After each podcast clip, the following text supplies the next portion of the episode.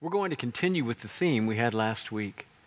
Um, we talked about the, the ten virgins, five who were foolish and five who were wise. The Bible talks about in Matthew 25. And uh, we're going we're to go with the concept of oil and what it means for us to develop that, that, that oil in our lives. We're going to look at a passage in uh, Luke chapter 22. Luke chapter 22. We're going to look at verses 39 through 51. Luke chapter 22, verses 39 through 51. The title of the message is The Olive Press for Extra Oil. The yield depends on you. The olive press for extra oil. The yield depends on you. Luke 22, verse 39. And he came out and proceeded, as was his custom, to the Mount of Olives and the disciples followed him. When he arrived at the place, he said to them, Pray that you may not enter into temptation. And he withdrew from them about a stone's throw away. And he knelt down and began to pray, verse 42, saying, Father, if you are willing, remove this cup from me, yet not my will, but yours be done. Now an angel from heaven appeared to him, strengthening him, 44. And being in agony, he was praying very fervently, and, and his sweat became like drops of blood falling down upon the ground. And when he arose from prayer, he came to the disciples and found them sleeping from sorrow. And he said to them, Why are you sleeping? Get up and pray that you may not enter into temptation. 47. And while he was speaking, behold, a crowd came. And the one called Judas, one of the twelve, was preceding them. And he approached Jesus to kiss him. But Jesus said to him, Judas, are you betraying the Son of Man with a kiss? When those who were, who were around him saw what was, what was going to happen, they said, Lord, shall we strike with the sword? Verse 50. And one of them struck the slave of the high priest and cut off his right ear. But Jesus answered and said, 51, Stop, no more of this and he touched his ear and healed him. Lord, help as we study your word today. Three things I'd like to talk to you about in this passage that come from this passage. One, our conversations with God need to be substantive. Two, when we finish, there ought to be a greater certification of our identity in front of people. Three, the contrast here in this passage between Peter's response, the man who actually wielded the sword that cut off a man named Malchus's ear, and Christ's response. It says that Jesus came to a place called the, the Garden of Gethsemane, or the Mount of Olives. Now, the Mount of Olives is right outside Jerusalem's walls. It is a mount known as a place where there are a lot of olive trees. And the Garden of Gethsemane is at the foot of the mountain. And this is where Jesus would come, it says, as was his custom. And I imagine he would spend time with God. Gethsemane itself, the name, actually means oil press. Oil press. And at this time, Jesus was only, he only had a couple of more days, in fact, one of life on the planet in a physical body. The purpose for which he was sent to die on our behalf and all, all of mankind's behalf, to suffer so we did not have to for our own sins, that he would actually pay for ours by suffering for us. The purpose for which he was sent was about to be accomplished. In a few hours, he'd be put on a cross and he would die. Rise again wonderfully. But the pain of having to go through that caused him to come to the place of prayer. And it wasn't that he was trying to figure out how to get out of it. Oh, when we go through our difficulty, the thing to which God has called us, one of the purposes for which we have been placed on the planet, difficulty, there's no way around it as a believer. Hear me, please. It is unpopular to say, and it is painful to hear that tribulation and trials are a part of our inheritance as believers. Simply because we get saved does not mean we are going to have a path paved with rose petals. In fact, when you get saved, welcome to problems. You used to go with the flow and everybody was with you and you with them. But now you are swimming upstream going in the opposite direction. Welcome to problems. The enemy would accompany you in your sin before you got to know him and champion you on. Get out his pom pom to say, Go, go, go, go. Now he's got out his missiles, his targeted uh, arrows to take you out because you are in opposition to his kingdom. Welcome to problems. And here Jesus realizes the enemy's got a target on his life. Ah, he knew that when he came off the, the, the baptism with John the Baptist at, at the River Jordan, and, and the Spirit of God led him into the wilderness, and the enemy tempted him. He knew the enemy had it out for him, and he defeated him with word, with the word of Almighty God as he came out of the wilderness. But here was another opportunity for the enemy to come against him, and he was prepared. He was not going to the garden in order to say, God, don't let me do this. I, I realize the language, but I'm going to help you with the motivation of what he said. I don't want to do this, Lord. I don't want to do it. I get, uh, please stop this. It wasn't the cross about which he was most concerned. I'm convinced of that because that's the purpose for which he came. When he says, let this cup pass, it was whatever was happening. Whenever he had to say on the cross, Why, my God, have you forsaken me?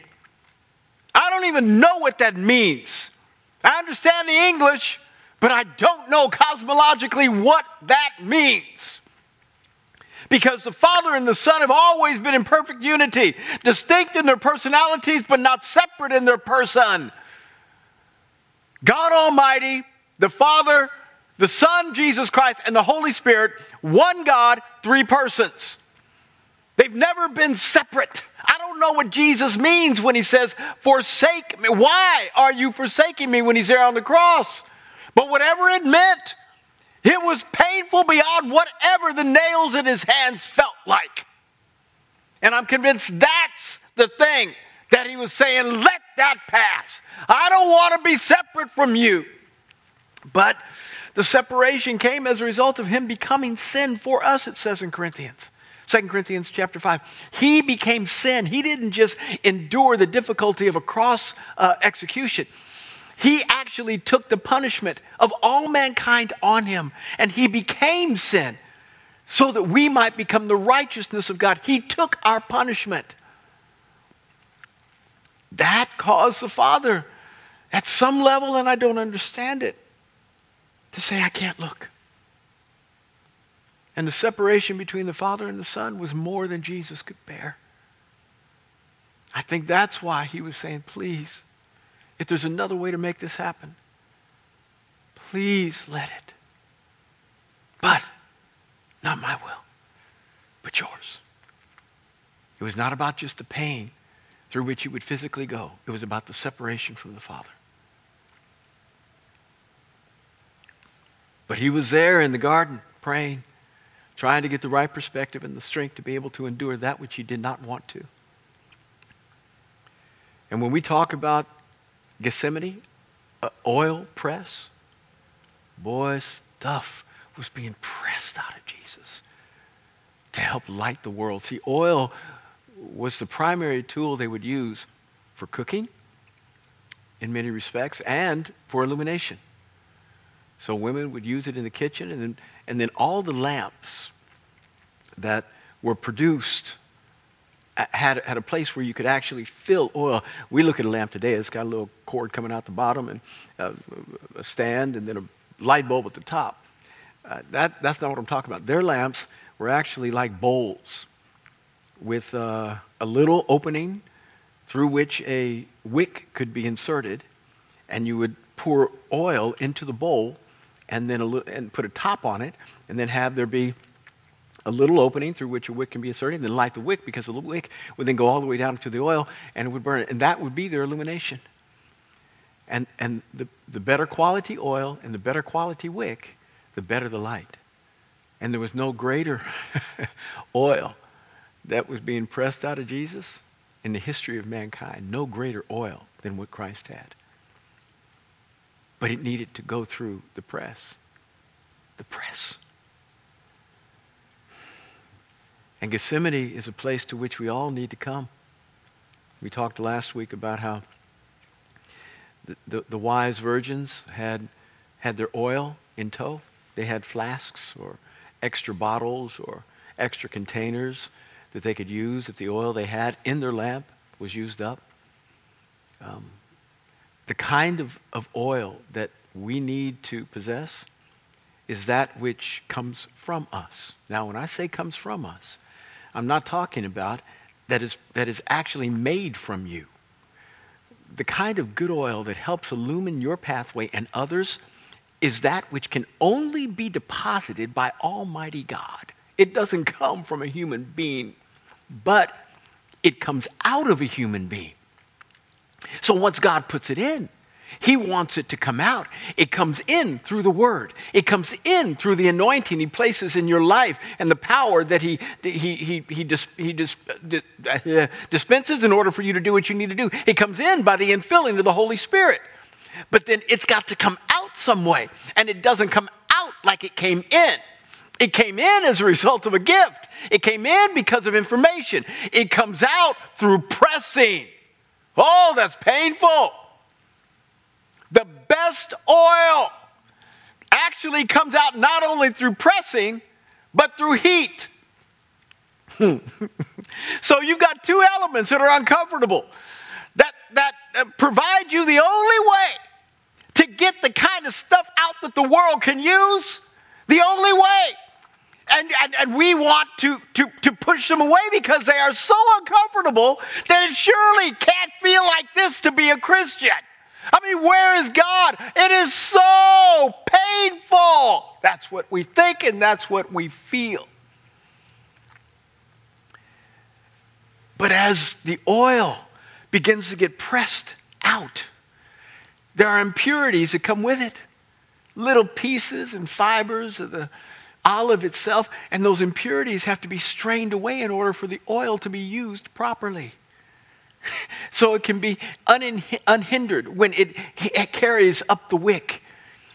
And, and so, yes, when, when, when there's an oil press in our life, boy, stuff comes out that we didn't think was there. Oh, selfishness. Ah, I didn't mean to say that. Well, actually, you just didn't mean for the person to hear it. You said it a lot. You thought it even more than you said it. But now you said it in the presence of somebody that's, that's offended. And so then you say later, well, I didn't mean to say that. No, you just didn't mean for them to hear it. But it's now out there. Little particles that weren't restrained, that weren't strained when you began to expel the stuff that was on the inside. But there's also the oil itself, which represents the goodwill of God, the, the, the, the character that has been forged in your life, so that you can now represent Him well to the world. That comes out as well. Now, for Jesus, it was all about perfect oil. There were no particles to be strained. He strained it out himself when he said, Not my will, but yours be done. That was the end of it. If there was any conflict in the Godhead at any time in all of history, whatever that is, before man was ever created, that would have been the moment, and he did not let it appear. He said, No, I'm just voicing my opinion, but I always submit to your will, and I'm going to make my soul rejoice in the happiness that is sad. That's what, what Jesus had come out. Wow, wow, wow the oil press. Every one of us needs to have conversations with God like that. Maybe not all of them will be like that, but every one of us needs to find a place in Him that presses stuff out that shouldn't be there and presses stuff out that needs to come out for the benefit of others. Oil that helps illumine their way to God also helps light our way we need our Gethsemanes. We need to go more than we ever want to. What happened when the oil came out of Christ? if you will, I'm using this as a metaphor. Let's just see. We go down in the passage further, and here comes Judas with his band of cronies. And Jesus is in the garden with the disciples. The disciples have fallen asleep because they are so sad. They came, it's been now been three, four days, five days. I'm not disputing, just say latter part of the week. And it came in with such a bang. I mean, everybody, Hosanna in the highest. Oh, Jesus, you're going to save us. This is wonderful. That was on Monday and Tuesday. By Thursday, everybody was trying to kill him. And they didn't know what happened. I mean, their heads were spinning. Wait, wait, wait, wait, wait, wait, wait, wait. By this time, we were supposed to be enthroned. We weren't supposed to be imprisoned. What happened? And so they were really distraught. Jesus just had the, the Last Supper meal. They didn't know it was the Last Supper. We've entitled it that. But at that meal, he says, All of you all will betray me. And they're sitting there like, Wait a minute, we gave up everything for you. Peter stands up and says, Everybody may bolt. They might bounce, but not me. I'm your boy. I'm going to stay by you through thick and thin. Ah, Pete, listen, before the cock crows tonight, you're going to deny me three times. Oh, oh, I, I mean, what do you say to a prophet when a prophet says that to you? you just kind of swallow your, your, your, your, your bread real hard at dinner. You don't know what to do. All of them were depressed. They went to sleep. On top of that, you know what a good meal does to you. I mean, you're there. Th- this is Passover. This is, if you will, their version of Thanksgiving, though they have nothing to do with one another. I'm just talking about the amount of food that's available to eat. What happens when you eat at Thanksgiving? Now, you want to go lie down on the couch, you, you know, all the blood's gone to your stomach to digest. It's removed from your head, you get tired and sleep. all you want, give me the remote, let me turn on a football game, and just veg. Well, this was late at night, really late. Jesus was asking them to do things that their physical body was not willing to, to do. And they succumbed to their physical body. They got tired, they were full, and they went to sleep instead of prayed. If they had prayed, they probably would have had at least a measure of a press of the olive press, just a push from it, so that they could have responded better in this horrible moment that was about to take place. Judas comes with his cronies. Jesus says, Whom do you seek? Now he knew it. It was a rhetorical question. But he's asking them. And then they don't answer. But Judas comes and says, he already told him, the one I go ahead and greet with a, an embrace, uh, that's him. Now they already knew who he was. But this was choreographed by Judas in order to identify Christ to the people as, as somebody who was now betrayed by a loyalist, rather than them just coming to apprehend him as a criminal. Now, somebody from his own band was now saying he's not right. And so they use this, meaning the Pharisees, the Sadducees, the entire governmental system, to say, we didn't get him, they gave him up to us. This man did. He was a part of his team for three years. And so they could kind of wash their hands at some level, even through the interrogative process that would go on all that night. And Jesus says, Judas, do you be, betray me? Do you, do you reject me with an embrace? Whew. You talk about words that cut to the heart. This is why Judas went out and did self harm. He ended his life because he realized how bad the deed was that he had done. Finally, they say, We're looking for Jesus. And he says this I am he. I am he. Well, I am had only been said by one other person in all of Scripture like he said it. Remember Moses? He said, God, when you send me to Egypt, who shall I say is sending me? Now remember, the Lord had not made known his name to anybody prior to this point. He had gone by different titles to Abraham, Isaac, and Jacob Jehovah, Adonai, Elohim, uh, Rapha, uh, so many other titles that describe what he would do for people, not who he was describe his character, not his identity. He had not revealed himself in terms of who he was to anybody. And so Moses understood his heritage as this burning bush was speaking to him. But he said, Can I please have your name?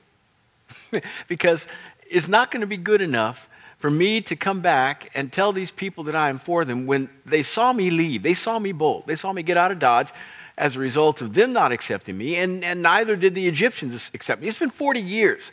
And the last they remember was that I was one of these Jews that was a traitor, taking the privilege of being a part of Egypt and not identifying with their struggle at all until the last minute, whereby I, I gained no credibility when I tried to defend them. And they thought, ah, he's just having a, a pang of conscience.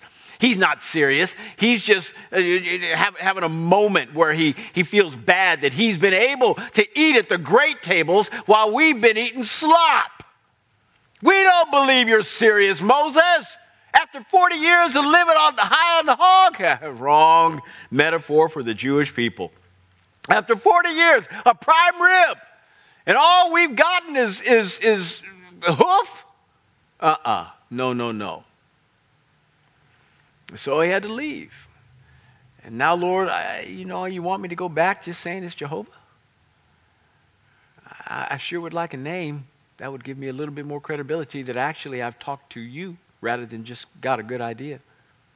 And the Lord said, I am that I am. Eh, for us, not much of a name. I mean, we think Jim, Bob, something like that. But every name is confining that we have here on the earth. It lets us fit in a certain box whereby people can identify us.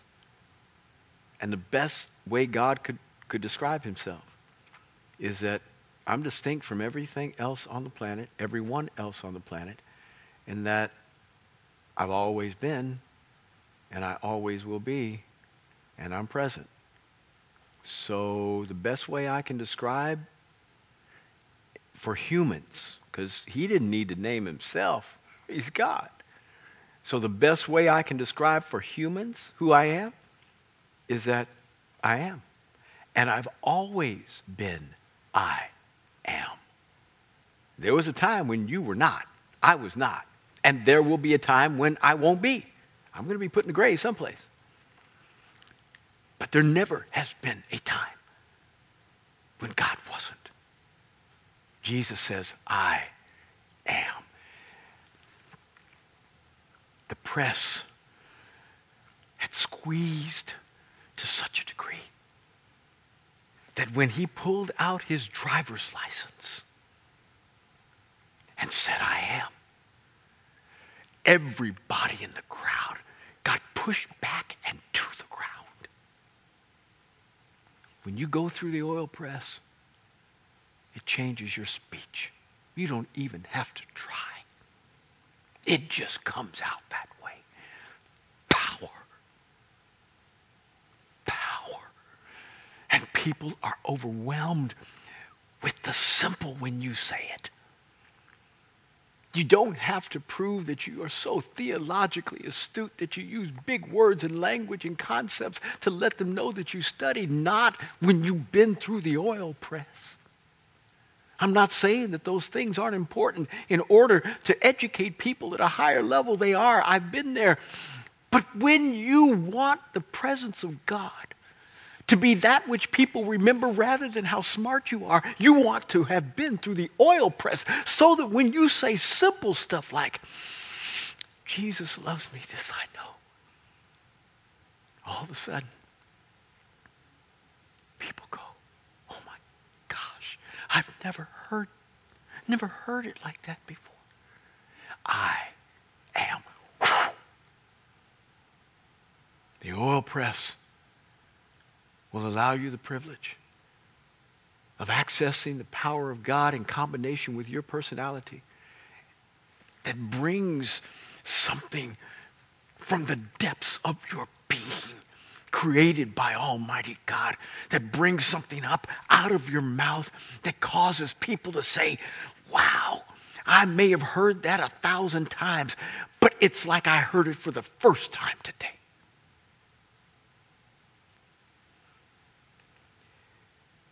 Jesus had identified himself on a number of occasions. Nobody ever fell over.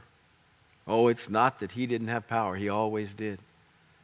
But even with him in a physical body, the olive press pushed something else extra out of him.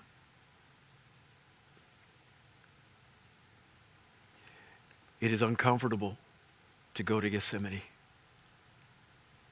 but it is powerful. And if you will allow the Holy Ghost to take you to places where you don't want to go in prayer, to go through circumstances better than you ever would have gone through them without God, to have His perspective on this time in which we live, where there are no answers to very big problems. No answers. Now, I've got some spiritual answers. The church ought to have some answers, but nobody's asking me. Primarily because the church has been fairly irrelevant. They've relegated to us, relegated us to a spot over there on the side. Uh, break glass in case of emergency. That's all we are. So that when bad stuff happens in the world, they run to us on a Sunday morning. I'm not mad about that. I just know how they think about us. I sure would like to change it, though. And I'm not asking them to change their mind about us. I'm asking us to have their minds changed about us, by us. That we speak differently, we act differently, we love differently, we do everything differently, but not just distinct, with power and a power that overwhelms with love, not with dominance. That's what the oil press will do. Gethsemane will get you there faster than you ever could get on your own. And then what was the contrast? The guys get up after having fallen over. And Peter, it doesn't say Peter in this passage, but in John it does it says that, Lord, shall we take up swords now?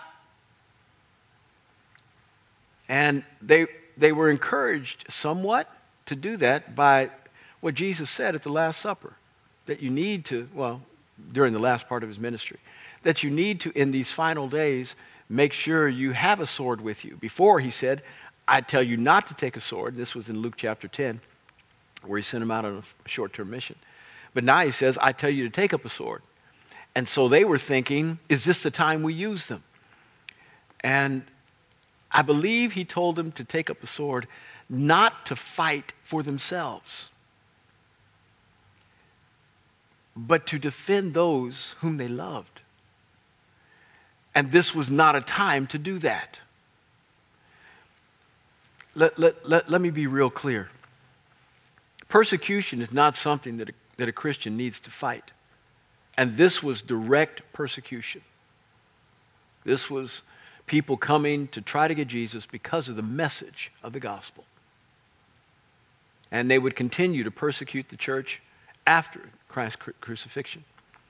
Peter, James, John, all of them would ultimately die a martyr's death. So persecution is not something we need to try to stop. Avoid? Yeah. But not avoid by withholding truth. My point is, I'm not trying to go, get on a plane tomorrow to go to Tiananmen Square and preach the gospel just because I believe persecution is my portion. I'm not trying to intentionally put myself in harm's way every day of my life. But as I go through life and I preach the gospel, if persecution comes to me, if people don't like what I say and they begin to treat me poorly as a result of it, I'm not going to fight them over it. This Garden of Gethsemane moment was that. Now, this is distinct from somebody who's breaking in my house. There's no persecution in that. They intend to either harm people who are in, on the inside or take things from me. At that moment, I've got an opportunity to not just, I'll say it like this at that moment, I need to be a person that is thinking about the defense of my loved ones. Therefore, I take whatever means necessary to subdue the threat in the most restrained way possible different from persecution. So I think what Jesus was saying with respect to swords is you, go, you all have families. And, and I'm not going to be here to protect you. Nobody's ever tried to assault you since I've been here. But when I leave, you're going to be in certain areas where it's not, not very Jewish. People don't know you. And you might be a little exposed. You need to be able to defend those and yourself from those who would want to harm you, but not with respect to persecution.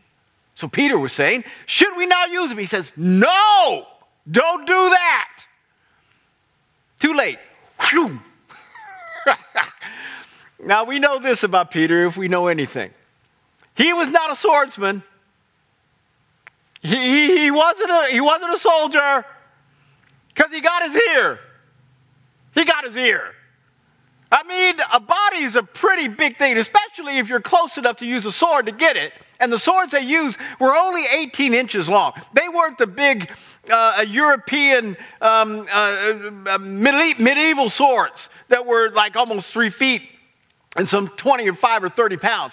These were, these were large butcher knives. Eh, so you got to be really close. How do you miss a guy that bad, that close? Well, that good, that close. I'm glad he missed him. But my point is, obviously, he was not a soldier. He got his ear. What does Jesus do? Jesus takes the ear. We have to piece all the passages together. John 18, here Luke, then again, in Matthew. Piece them all together. He took Malchus's ear, slapped it back on his head, and healed him immediately. See, the oil press will stop you from doing stupid, stop you from stop you from saying things and doing things that will hurt people in the name of God. Peter was trying to do something to protect Jesus in the name of God, if you will. And he hurt somebody in the process. There are things we can say religiously to try to win an argument. Theologically, that we are more astute than the next guy. They bring up this point, we bring up this point, and we know we can march them into a corner and then prove we're right. When you win in arguments like that, you still lose because you lost a brother. You cut off something that needs to be attached to you. That's what Peter did. Why? Because he fell asleep. He didn't allow the oil press to come and help. Jesus did. And not only, not only did Jesus not try to defend his own life in, in the cause of the gospel, he helped repair somebody who was an enemy to the gospel. Wow. Do you think Malchus heard Jesus a little different?